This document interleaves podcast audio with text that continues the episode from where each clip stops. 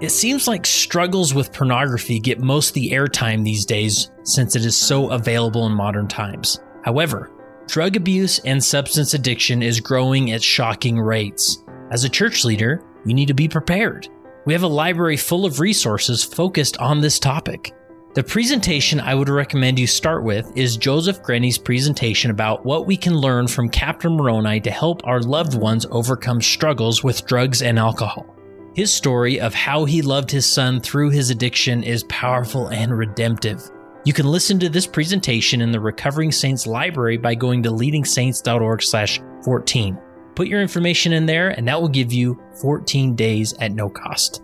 I made it easier for you and put the link in the show notes, or you can go to leadingsaints.org/14. I got an email the other day from an individual. I forget where he is in the world, but he says, Kurt, I love Leading Saints and I listen to it every time I'm on the treadmill. And then one time during an interview, he heard that Leading Saints has a YouTube channel and like all the interviews, at least the vast majority of them, are video recorded and you can watch the video recording of the podcast episodes. And I'm like, yeah, man, get on there, go subscribe on YouTube to Leading Saints, and you can get a visual of the interview and not just an audio experience. And even if you're not a big YouTube user, do us a favor because this actually helps us gain more reach and uh, expose our content to individuals who could really benefit from it, leaders around the world. So, regardless if you are on YouTube a lot or not, go to YouTube and search for Leading Saints, find the familiar red logo, and just subscribe. Even if you don't plan to view every episode there, that's going to help us uh, gain a larger audience and more reach, dial in the algorithm, and uh, we'll start showing up on leaders' feeds that they didn't know how much they're missing here at Leading Saints. So head on over to YouTube, search for Leading Saints, and subscribe to our channel. And leave a comment every once in a while, but be nice.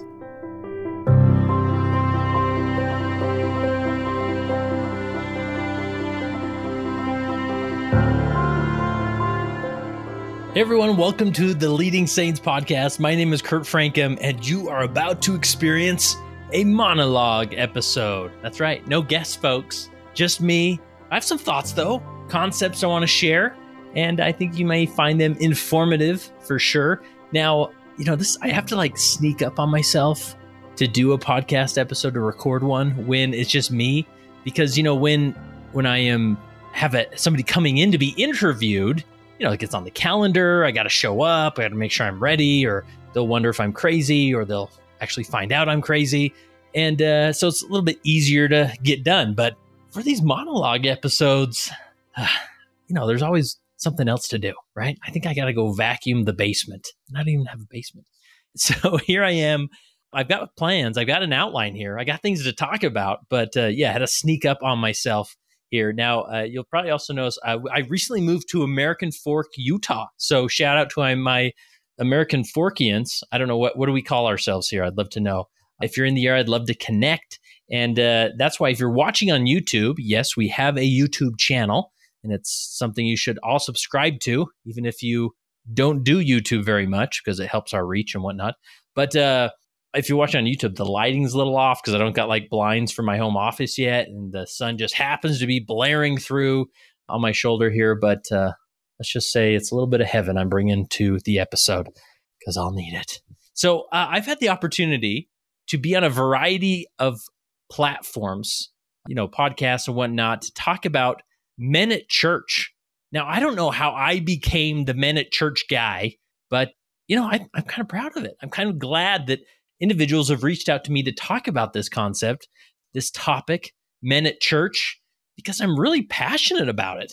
And it's almost a personal ministry. I mean, outside of, you know, leading saints, you know, I feel personal ministry in leading saints, but it's also sort of my day job as well. But when I show up to church, like I'm usually there ready to connect with other men because they need it. Now, I was on these other platforms like uh, the Cwic Show, I think it's not the Cwic Show, but Cwic Show with uh, Greg Matson and Thoughtful Faith with uh, Jacob Hansen. And we had some great discussions there, and I'll link to those.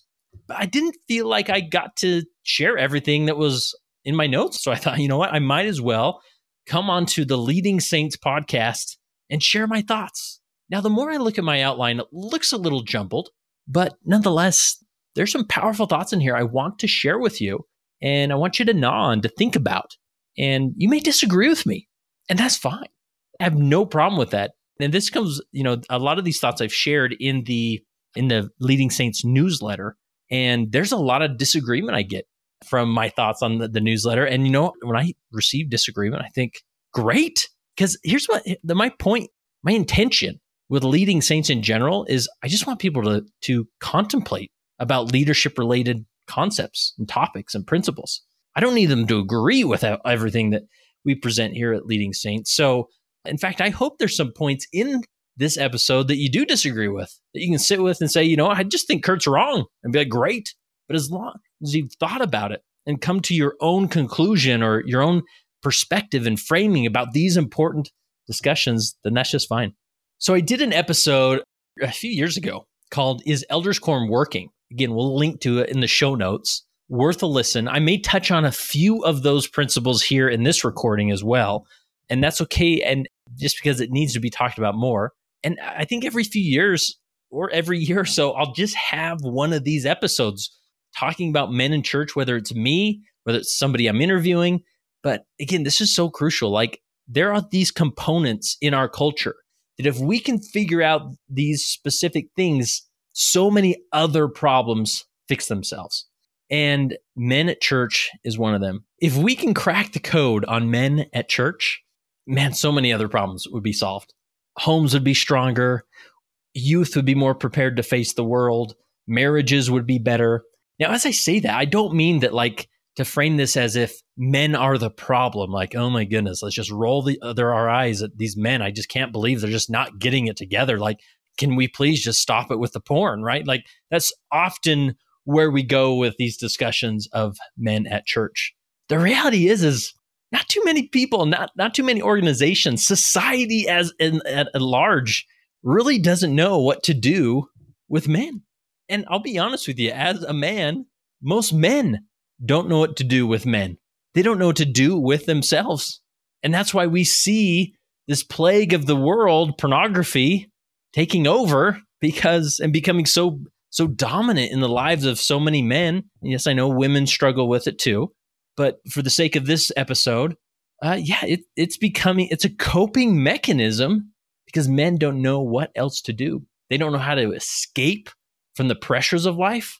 They don't know how to engage with their marriage. So porn is an easy solution. And porn isn't the only thing, the only coping mechanism. There's there's work, right? There's even spirituality. I mean, if you want a, a, blessing for a really tough marriage, have the husband get called as bishop. It gives him an escape. I know that sounds crazy, but it's true. There's so many people that use that welcome service opportunities because it gives them an escape out of their world that they don't know how to deal with, right? And again, serving as bishop, serving in church callings, uh, having service opportunities are all good things. But if we're using them simply as an excuse to escape whatever prison we're living in, then I think there's bigger problems to talk about. So again, I don't think society really knows what to do with a man. There's sort of this. Uh, I don't know if you picked up on it. I'm, I'm spending less and less time on on Twitter or X as as you should be as well, and social media in general but there's this, uh, even in movies, media, you'll see this uh, shaming of masculinity, right? People want to water it down. They label it toxic masculinity, right? As if ah, it's a it's a virus. Like keep it away. Like don't and okay, don't get me started on Barbie movie. But I won't go there. Not for this podcast. But nonetheless, it's just this. Even society doesn't know how to frame healthy masculinity without like giving us this really passive passive man that just behaves and is nice and you know does the dishes and what I mean again, again those things are good but I'm talking about sort of that persona that caricature that society offers us because I don't think society knows what to do with men. Like I said men don't don't know what to do with men. But what, what about the church? Does the church know what to do with men? Like what what does the church offer men? Now I'll be the first to admit and uh, I'm speaking in this mic, and so I'll, I'll admit it here. Like the church has a lot to offer men. I mean, you think of spiritual instruction. they get from attending church and being part of a ward, right? In Sunday school and elders quorum, like on paper, that makes sense. Like, let's get the doctrines of Jesus Christ into the life of men or spiritual behaviors, right? A good dose of scripture study, prayer, family prayer, temple attendance. Like, of course, these things have been revealed, restored, given to us in order to bless the lives of even men. Oh, I'll mention one other thing callings, right? Man, I'll tell you what, the, the 10 years I spent in formal church leadership, huge blessing. Like it spoke to my masculinity to step into that role, feeling unprepared and being able to help others. Like it felt good. Like it really helped my heart come alive, which is connected to my masculinity. But there's these like these side effects that happen, whether in society and in church, where we deliver the wrong message that we never intended to deliver, but it somehow got there, right? Just this concept of like this the, the, the pressed white shirt and tie, maybe the suit coat, right? Like we sort of put at the pinnacle in our faith tradition men who dress like that, men who are super nice, right? Uber nice. I don't know if you've ever had that that bishop or stake president greet you coming into church. He's got this big grin on, right? Big white teeth, shaking hands, telling him so glad to see you, right? But which is, I mean, I appreciate what he's trying to do and whatnot, but you don't really feel like you're getting a person there, right? It's sort of, it's sort of plastic, right? And again, he's not trying to be plastic or fake, but he's wanting people to feel welcome at church. And so that's sort of the facade he puts forward, right? But we don't know the problems he's facing. We don't know the dark times, the struggles, the things that he cries about, or if things he really tries not to cry about. So, in general, we've sort of created this caricature of a spiritual man that is a very passive man. It's a man that is codependent, or in other words, somebody who acts a certain way so that everyone around them is comfortable and hopefully happy. So here's the most heartbreaking statistic, and I've shared it before, but I'll share it again. When you think of the various organizations in a ward, Relief Society, youth, primary, elders quorum, and the sad statistic is elders quorum is the most likely, the most at risk to have a suicide. Man, that just breaks my heart, right? Like, what are we offering these men to avoid that? To not seclude to lean in and find fellowship and brotherhood, connection, to find life, to figure out how to get their heart beating again. So here's just some things to consider is you think of the offerings that our church, our faith tradition gives to uh, certain demographics in the, in the church, right? Primary wonderful experience. You have activity days that leads into youth. And I mean, youth, such a dynamic program. And, and I meant like, it's not totally perfect and everywhere you go. And ward leaders are, are still struggling with these things. And then we have, you know, youth conferences. We have EF, or not EFYs, uh, FSYs now, right? Such these dynamic opportunities and, and budgets are being poured into these activities and these these organizations. And man, thank goodness, because youth need help, right? And then we we send them on missions. And you know, I get again, the mission program isn't perfect, but what a remarkable opportunity. Like I think back to just my mission. I, I left as a boy. I returned as a man. Like it was such a, an impactful experience that I think about every day, right? That's sort of the cliche thing to say. But the mission program is is a godsend for individual development for these young people. And it's incredible. And I applaud it and, and it should continue on. And, and maybe even into like the YSA wards and whatnot. Like there's a lot of resources there and opportunities and activities and whatnot. And then you get married, or you sort of age out of those things. And we sort of enter the endure to the end program, right? Like, all right, there you go. you've made it. Like you made all the covenants. Like now just make it to 90. Good luck, right? And it breaks my heart that maybe we don't offer more to that demographic. And uh, again, I'm speaking just about men. Even with the men, like if you uh, are, are privy or have access to the ward budget, go look at the Relief Society budget and compare it to the Elders Quorum budget. You know, I think there's could be some work done there. typically the elders quorum budget, you know, they don't get much because they don't really maybe know what to do with it, right? They need some ideas, and hopefully I can give you some ideas here. The reality is, is I think we we don't have a well-rounded offering for those that age out of the mission program and the YSA program and beyond. And it's something to sit with, something to think about. Now, some may say, "Hey, Kurt, come on! I mean, the Kurt, the church can't do everything for these people. At the end of the day, like men just need to get a job, be good fathers, and show up for their kids and and do it, get it done, right? But I don't think it's that easy. I think we default to duty a little bit too much rather than heart. And let's get into that. But we have that hyper focus on the youth, okay? And again, I love all these programs. They need to continue and they're fantastic. However, I believe so deeply in this concept, and it is this. If you want to fix the youth, walk down the hall and fix elders quorum. Again, if we can dial in elders quorum, if we can get it to a place where it is energizing and waking men up, it will have a significant impact on the youth. Because think about it.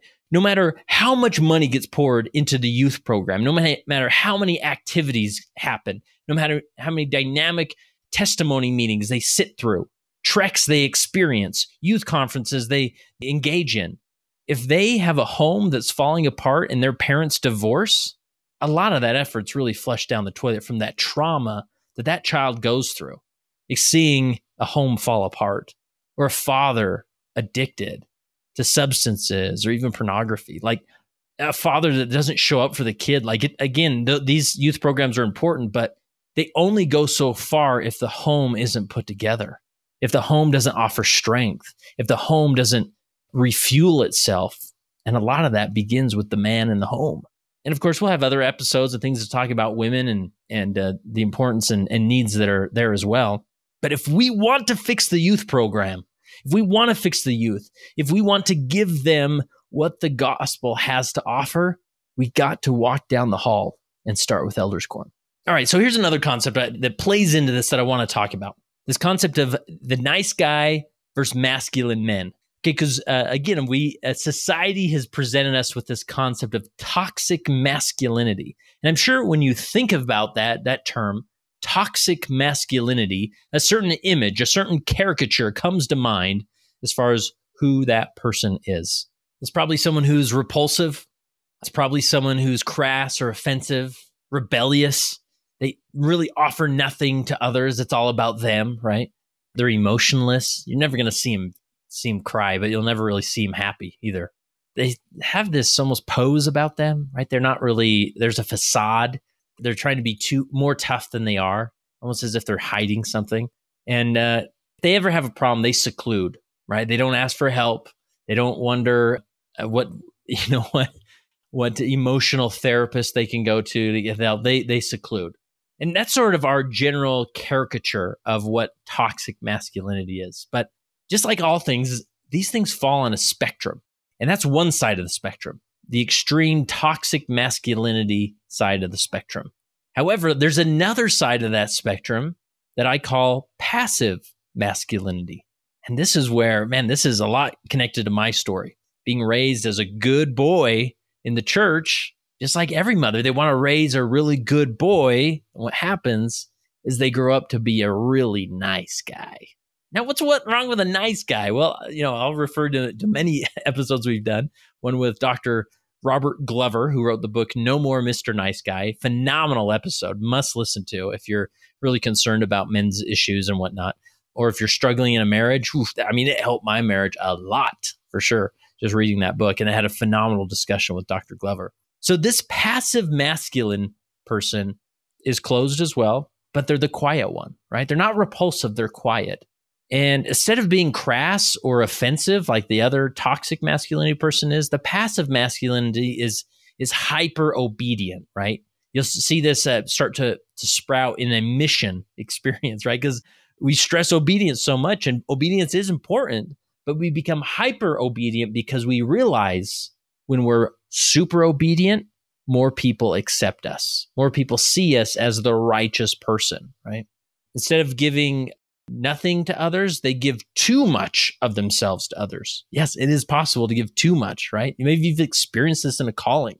You give so much of yourself that at the end of the day, you return home and You have nothing left to give, especially to your family. They're also a poser. They put up a facade, but it's it's not a, a rough facade, an emotionless facade, or a tough facade. It's a nice facade, right? Again, going back to that plastic leader who's shaking hands at the beginning of meeting, they're not letting you in. And uh, they can be clingy to their wife. They can be clingy to their family. And you're thinking, what, Kurt? I mean, aren't we supposed to be engaged with our family? Not that much, man. Not that close to the point you're suffocating them or that they're so dependent on if she ain't happy, I ain't happy, right? That's not a healthy place to be. Talk to any therapist. That's what they'll tell you. There's a balance there. You've got to give, fill your own cup so you can then fill other cups. You got to have it to give. You can't just keep giving until it's empty. And when they face tough things, life trials, instead of, or they do the same thing as the, the tough guys, they seclude. Okay. So here's the, the big point I want to stress is that this is a spectrum. And just as much as, as toxic, just as toxic as the, the toxic masculine guy is, the, the low emotion toxic masculine guy is, the passive masculinity is just as toxic and it's it's like the silent cancer. It really is because that person appears to be a model citizen, but he's not offering anything. He's not his real self, and so we show up to elders quorum. Those types of men sh- can show up to elders quorum, and it feels like they're giving a lot, but there's nothing real there. We need real men offering real strength in those settings, and so it's in the it's a balance in between those two extreme toxic ends we have healthy masculinity in the middle. Now, and that healthy masculinity, the, the big difference is from the passive masculine and the toxic masculine is that the healthy masculine is high in emotion. You feel emotion from this guy. He connects with his emotions. He knows what it feels to feel feelings. Was that that was a little weird. Okay. But you get what I'm saying. You'll often you'll see this man cry. You'll see that he's not afraid of conflict. He doesn't mind pushing back when the going gets tough. He doesn't mind standing up for his wife, for his family when things get awkward. He's not trying to diminish or pacify or diffuse. That's the word I'm looking for. Diffuse the situation. He wants to stand up and offer strength when he's faced with a battle. Uh, he finds strength with men, with other men, brotherhood. He finds it fueling. And that's a big thing that John Eldredge talks about, who wrote the book Wild at Heart. I'm a big fan of John Eldredge. You you really want to get in this the men's issue topic, you read John Eldredge. But he talks about only masculinity can bestow masculinity. We can't get it from our wives, we can't get it from our children. It's got to come from other masculine figures in our life. And this is where the hurt happens, the wounding happens, is growing up as little boys. Many of our fathers didn't show up with that masculinity because they were just in survival mode as well. They didn't have it to give and that's not a, a hit on them or we're not trying to blame them or anything, but that's just the reality of it. We were born into mortality, a world at war, and these men were taken out. They had nothing to offer.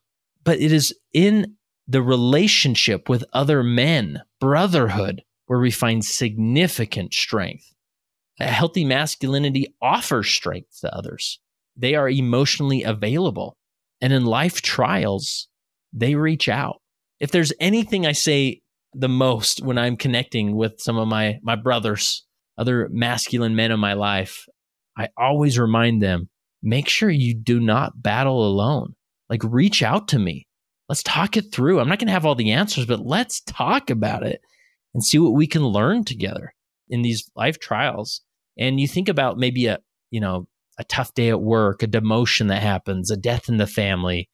Uh, oftentimes men take that angst, that emotion, and they take it home. And they sort of offer it to their wife, like, hey, help me figure this out, right? And that maybe the wife is dealing with her own stuff. It is by taking it to other men where they'll find that strength. Well, they'll find that energy to refuel, and then they can return to their family and offer the same strength when they need it the most. Okay.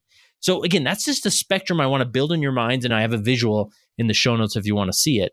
But this is a spectrum and we have to realize that toxic masculinity isn't just on one end of that spectrum, it's on the other end. And religion is pervasive. Religious communities are pervasive in creating the passive masculine man. And so we need to check ourselves and say, are we doing that? How can we avoid it? Well, I have some some ideas here for you. All right, so I want to uh, revisit some concepts I've, I've, touched on earlier, but uh, again, what does the church attempt to offer men? And again, these are remarkable things the church offers men. Saving ordinances, boom, love it. Ordinances, there's an endowing effect on ordinances, right? That pun is intended. It is revealing identity, and often for men, the men experience, it is revealing divine masculinity that is essential for us to understand for our hearts to be alive and for us to become, which is a huge doctrine, almost at the core of our doctrine, to become what God intended us to be, what God put in us. So saving ordinances crucial. Spiritual development, right? Hopefully through church services and whatnot, you get spiritual development. On paper, you you know, we're offering people community and brotherhood. I love, I love the concept of elders quorum. I would just argue that we have a perfect Maserati engine we just don't know how to turn it on. And, but we can get there. We can. So uh, the church offers community and brotherhood, service opportunities, right? There's opportunities within the church to get out of yourself and give to others. I think that's a remarkable tradition and practice. And lastly, what I put on my list is leadership opportunities, right? There, again, my time in, in formal church leadership was a very, very masculating experience in a very positive way. Like I could really show up and anyways, I so the fact that the church offers that is phenomenal. However, there's often not enough to go around. There's not an I mean, I've been in some wards where 50 men in that ward would be remarkable bishops, but we only do one bishop at a time in a ward, right? So it doesn't get around everybody in there to to give them that that opportunity. Now, what does the church really offer men? I know we're on paper we have these great intentions to give to men, but what's really being offered? I, you know, saving ordinances instead of service opportunities. Then comes across as just more assignments. Like, hey, we just need you to do these things, and you know, here's a passive aggressive guilt trip to get you to do these things, and come on, we really need you to do these things, and right, they're just they feel more like assignments rather than opportunities. There's this constant drum of an over investment in family. And again, here's a great opportunity to disagree with me, right? again, like it is so important to show up for your family, but I often call it the the little league trap. Next time you go to a little league game, whether it's for your your kids or your grandkids, like look around at the different parents and see how they're engaging in that experience. You have the one parent who's the coach, like hats off to that person, right? Bless their heart. There's blessings in heaven for them. Um, but what a great sacrifice to really engage with the children. So that's a, a great place to do it. And again, not everybody has that opportunity or will take that opportunity. Uh, but a lot of parents are sort of on their phones. They're maybe just in conversation with another parent. They're scrolling. But th- we've sort of built this norm into our society that, hey, if you show up to those little league games, you're doing it, man. Good job. Like that's how you parent. When in reality, and this is part of my story, I just, I, there's some days I just don't know how to show up for my kids. Right. And I feel so much shame in that. Or I show up in the wrong ways, or I use my dad voice too often, or it's just uh, it can be heavy. But there's this overinvestment of family of like that, and the message that men get is just like no time for brotherhood. It's time to grow up, get the job, get home to the family, and that's what you got to do. When in reality, there's so much more that's needed. So I just want us to like let's pump the brakes on the overinvestment in family. And hear me out here, because again, I'm not saying that men just need to abandon their family or you know leave them to suffer obviously your family needs you but there's a, maybe a different approach that we consider at doing this all right so what do men need from from the church like we've talked about some things that the church sort of offers them on paper some maybe mixed messages that they get with the best intentions. But what do men need from church? What do men need from the quorum?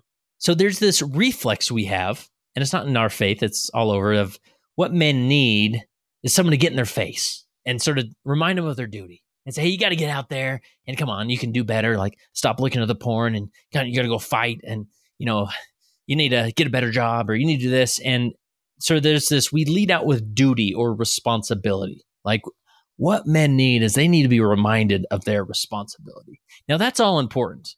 And actually it is good for the, the male heart, the masculine heart to have a good dose of duty and responsibility. However, we have to lay the foundation. And the foundation is heart. You've got to start with heart. And this is the big thing we're missing. Not only in our faith tradition, but others, is most organizations, most leaders, church leaders, they don't know how to start with heart. So they start with duty, they start with responsibility, but there's a better way. Start with heart. You may have this perception of men in the church or elders in the church as, and they seem lazy. You know, we ask them to do these things, nobody's doing the ministering. Most are, I mean, many wards, they don't even, or they're not even experiencing ministering interviews, right? So it, it's just like, we know it's out there, but there's this constant like, do more, give more, you're not doing enough, right? And so it's easy to sort of just label them gen- generally as like lazy.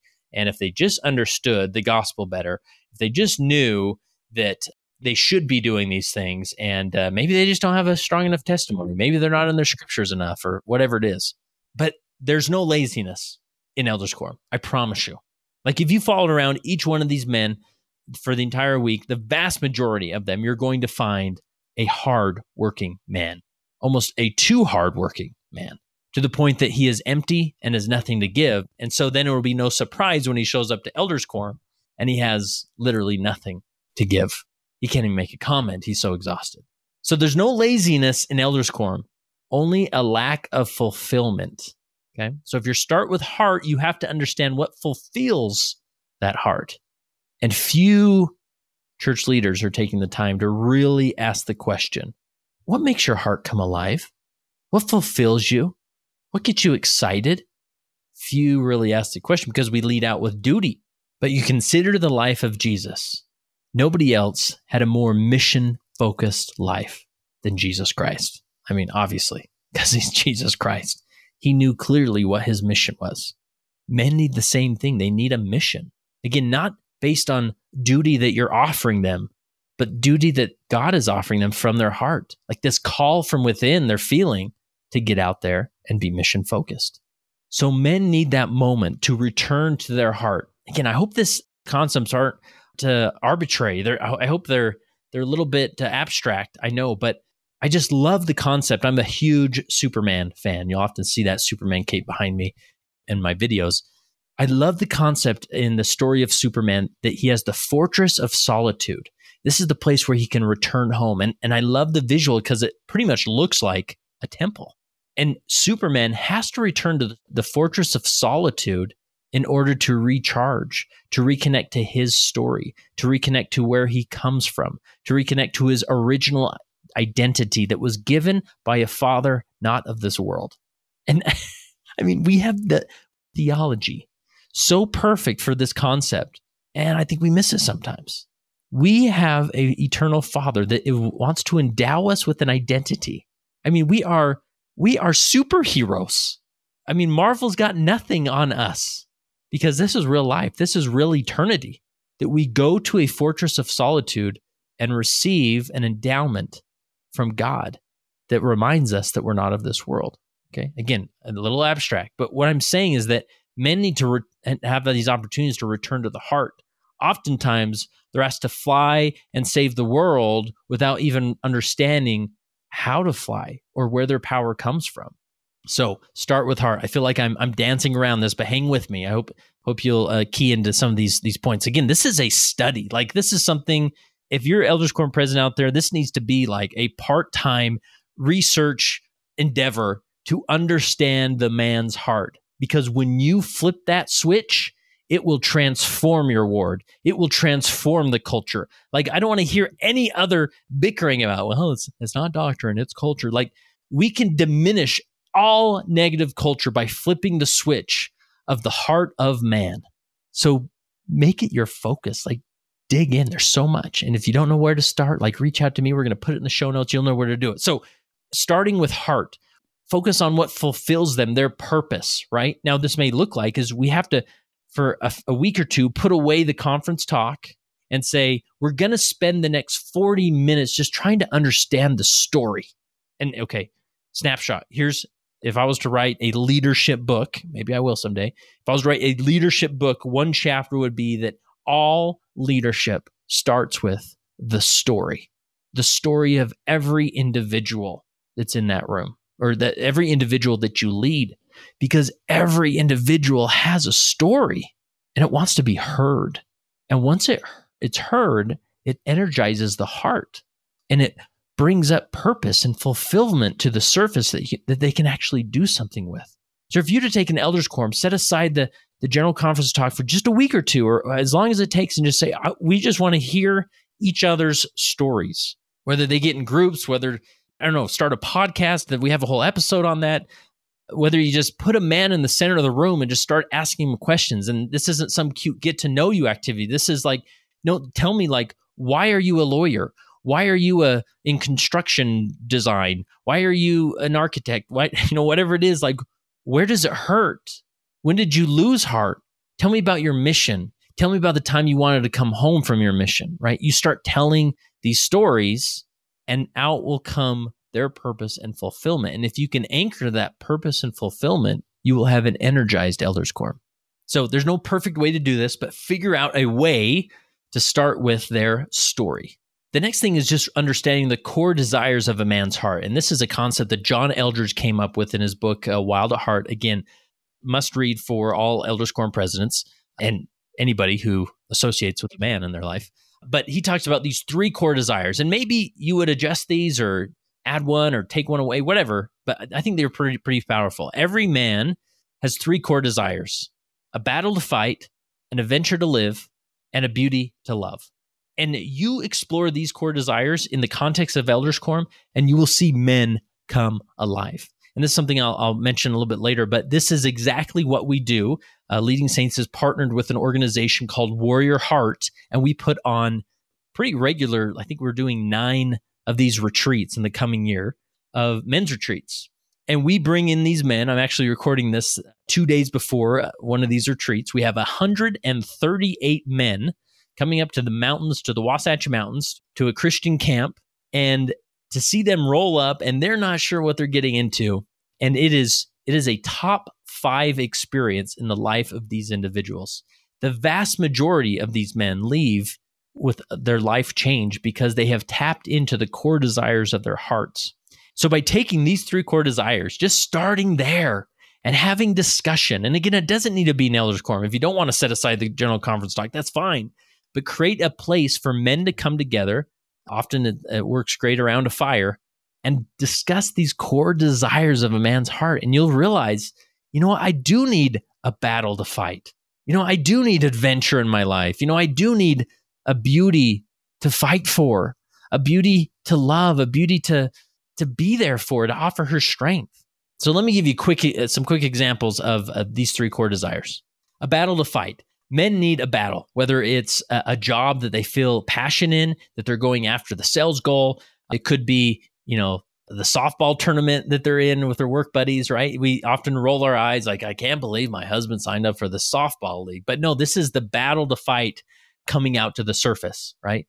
They need adventure to live. This is the the weekend warrior. Like this is where the hyper focus on family can be so can actually counteract the family because men need time to get away with men to hunt. Men need time to get away to hike. Men need time to get away to get to the game.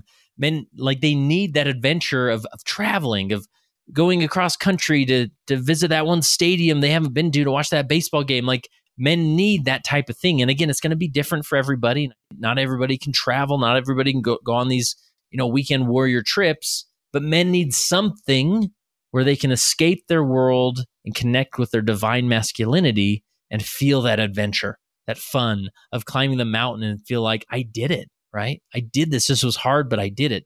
And then a beauty to love. Like men need women, right? And I don't mean that in a sexual sense. Men need a feminine character to offer strength to. That doesn't mean that, you know, again, all the modern time controversies of like, ah, oh, man, you know, women doesn't don't need men and they can stand up, they're strong, whatever. But men actually need that. They need a family, they need a, a, a woman in their life that they can offer strength to. It's part of their core desires, something that God put in them.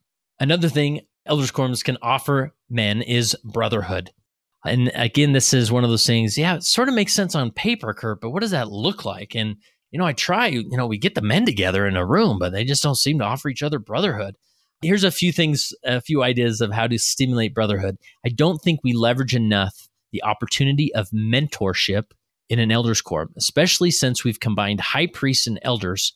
That 55 plus group has so much to offer to those 20 to 40 year olds. Okay. So even if you took a, a moment or a, a, whole elders quorum lesson or an activity, just invited men together and paired them up with other men that are uh, more of an, in a mentorship role. Okay. Or find the the successful businessman and connect them with the up and coming guy who's in business school, right? Like figure out ways to connect the older generation to the younger generation, offer mentorship. And again, it starts with stories. What's your story? Tell me about your mission back in 1965, right? Or tell me about what it was like when you were bishop or, you know, getting them connecting and offering mentorship. Like it will make those 55 plus to have younger men come to them and seeking advice and perspective on life, like, whoa, like that will ignite their heart. And so you've got to orchestrate that in, in Elders Quorum. And again, there's a thousand ways to do it. There's not one clear way. You just gotta just gotta try and figure out what works. Man, and I can't stress enough if you ever have opportunity, and, and again, you go to awarriorheart.com and look at the retreats that we're doing around the country, you've got to come experience. Like even if you're just there as a spectator, you see men praying for other men. I mean, it is like it just brings me to tears just thinking about like these men who like show up and offer strength to other men. We need men who are praying for each other. I think of Mike Novakovich, an Elders Quorum president. I think he's in Orem I interviewed. We'll we'll link to his his episode, but man, the way he he like goes after the hearts of men in his quorum and offers blessings, like oof, like go listen to that episode. Is how how you stimulate like that that ignites the man's heart right? That starts with heart. Another thing, like, and I've mentioned this a few times before, but if you're looking to stimulate vulnerability in an elders quorum, invite a guest speaker in to tell their story. I, I often reference Chris Bennett or Evan Hathaway. If you're in Idaho, I mean, wherever you're at in the world, I can probably get somebody to your elders quorum or suggest somebody, reach out to me, and just have them come in and tell their story a story of vulnerability, a story of struggle, a story of messing up, but a story of redemption.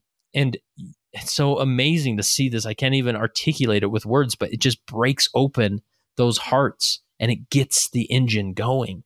And then you'll you'll find of weeks to come, like men just start to to share and connect on on unique ways. It's it's remarkable. So that brotherhood, stimulate it through mentorship, pray together, invite people in to share their story. Uh, you're gonna find it, and you'll see that their heart is comes alive. Okay, authenticity. I talked a little bit about this already, but share them your story. Ask them what's your story. Start with story. Help them see like the main point of this is showing that all men struggle, right? Of course we struggle. We were born into a world at war, right? We were born, God gave us weakness, as we learn in Ether. He gave us mortality so that we can become strong. Like this world at war makes us strong. By sharing these experiences, is it de-shames their experience lets them know that they're not alone, that they don't that they don't need to seclude. It reinforces divine identity, that they were divine, that they were endowed to overcome these things that they face in life.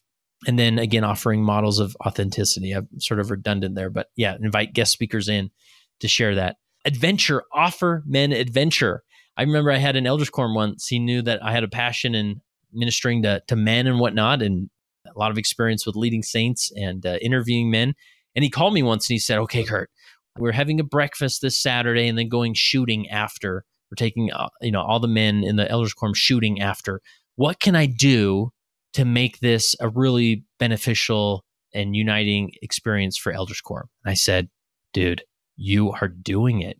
You're creating the activity. You don't have to have a certain thing at breakfast or organize the the shooting experience a certain way. Like you're giving them an opportunity to go shooting. And I'm not much of a gun guy. Like, I mean, I don't go out there and, you know, I don't hunt or anything, but men's hearts come alive when they get to shoot stuff. All right. And so, again, you're offering them adventure. You're getting them out of their world into a world that will make their heart come alive. So, again, we do a pretty good job offering this until the end of our missions. Like the mission experience is an adventure. And we sort of roll our eyes at all the mission stories, but these are stories of adventure. And we're back to tell the stories of adventure, and our heart yearns for these stories of adventure. And we need to show men that you can still have these and giving men opportunities like, okay, I just heard that, you know, Brother Jones went to the Holy Land. And Hey, Brother Jones, what was that like? Oh my goodness, it was so great. Like giving time in Elders Quorum for them to stand and talk about their adventures. It's remarkable. Okay. Again, organizing hunting, sports, just getting them out of the Elders Quorum room. That's our step one. Like get them out of the Elders Quorum room. Sure, do you uh, the every other week lesson and experience, but get them out of Elders Quorum. All right. Well, I think that's good for now. I'll wrap it up at this point, but hopefully you get the gist. I would love any follow up questions you might have around this topic. I can shower you with resources. Again, I'll just start with uh, Wild at Heart by John Eldredge, Dead Men Walking by John Eldredge, No More Mr. Nice Guy by Robert Glover. Again, we'll put these in the show notes. The uh, Alter Ego Effect. Oh, that's a great one. And go rent and watch Heart of Man. It's available on any streaming service, right? You rent it for a few bucks phenomenal Christian based sort of documentary style, but he talks about the heart of man. I mean, you want a great elders quorum, simple, you know, informal activity is invite the men over and just watch it. It's about an hour long and it will get the discussion going after for sure. And that's another thing I and I've alluded to this in some other episodes. A big thing I do, I'm not in an elders quorum presidency, but I invite men over to my home every other week or so, or we go to movies and we watch a guy flick, or we'll just uh, we'll watch Heart of Man. We'll do something like that. Uh, gather around the fire. I've got a simple fire pit in my backyard, and just these simple things of informal gatherings of men. And here's the secret. I'll, I'll kind of get in the nuts and bolts because that's what I like to do here on Leading Saints is ask people, you know, wait, how do you do that activity? So the secret is, I would say you pick like a Tuesday a Wednesday or a Thursday. Sometimes Thursdays best because next day's Friday. It's a little more, you know, people are rolling into the weekend. But you invite men over, say, whether it's a movie night or we're just having a fire, say, hey, we're getting together at my house. I text people this, just send them a quick text. We're getting together at my house starting at nine o'clock and you know we're watching a movie or we're doing this and you'll get a lot of resistance like well no i work tomorrow. I can't come that late. And then i say we all work tomorrow. We're going to be a little tired but it's going to be fun. And what you'll find the vast majority of men will show up for that because there's a lot less resistance around you know bedtime's over if they have young kids. Their wife is you know winding down for the day so that she, she doesn't mind if he just takes off for that that time like the family responsibilities are done and yeah, they may be a little bit tired the next day, but you'll see that they'll accept the invite and they'll keep coming because their heart yearns for that. And then finally, if you're really serious about this, or if you're like feel just stuck in general, let's get you to a Warrior Heart boot camp, as we call it. If you go to awarriorheart.com, we just opened, I'm recording this the end of October 2023. We just opened a ton, I think five or six boot camps everywhere from we're getting one, we're about to launch one in Virginia. We got one in Idaho. We got one in Alaska. We got one in Arizona. We got one in Utah. And uh, even if you have to travel to one of these locations, it would be worth every penny. Don't let cost hold you back. There is an opportunity to to request scholarships, and uh, we had you know they're a nonprofit that take on donations. Really, there's no reason you can't attend one of these if it's financial. A lot of them get sold out, and so you got to jump on them soon. But I'm at the majority of them. And uh, these are they they are life changing experience. And if you're an elders quorum president, a bishop, a stake president, you will come to these retreat experiences, these boot camps, and it will totally shift your paradigm. That you will leave thinking, ah, mm-hmm, I know exactly how to connect with the hearts of men in my in my quorum, the men in my stake, the men in my ward, and it is uh, life changing. Eighty percent of the men who attend come again and uh, it is phenomenal. I'm losing my voice for some reason, so I better stop talking and wrap it up. But how has ministering to men helped me become a better follower of Jesus Christ? There's few things more Christ-like than the heart of man. And again, I'm not like separating this from women, but it's like a true man is so strong, so powerful, so meek, so Christ-like. When he taps into their heart, and we have the model to do it, we have the engine. It's there. Let's just turn it on and battle for the hearts of men.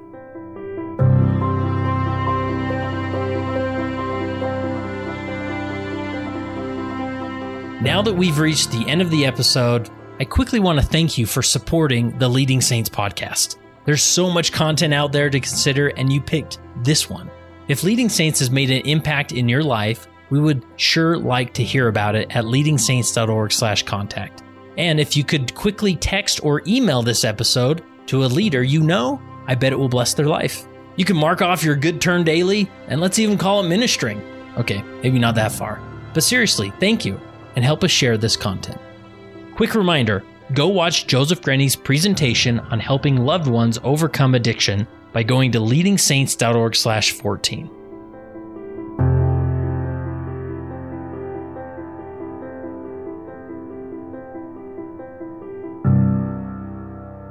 It came as a result of the position of leadership which was imposed upon us by the God of heaven who brought forth a restoration of the gospel of Jesus Christ. And when the declaration was made concerning the only, true and living church upon the face of the earth, we were immediately put in a position of loneliness, the loneliness of leadership from which we cannot shrink nor run away, and to which we must face up with boldness and courage and ability.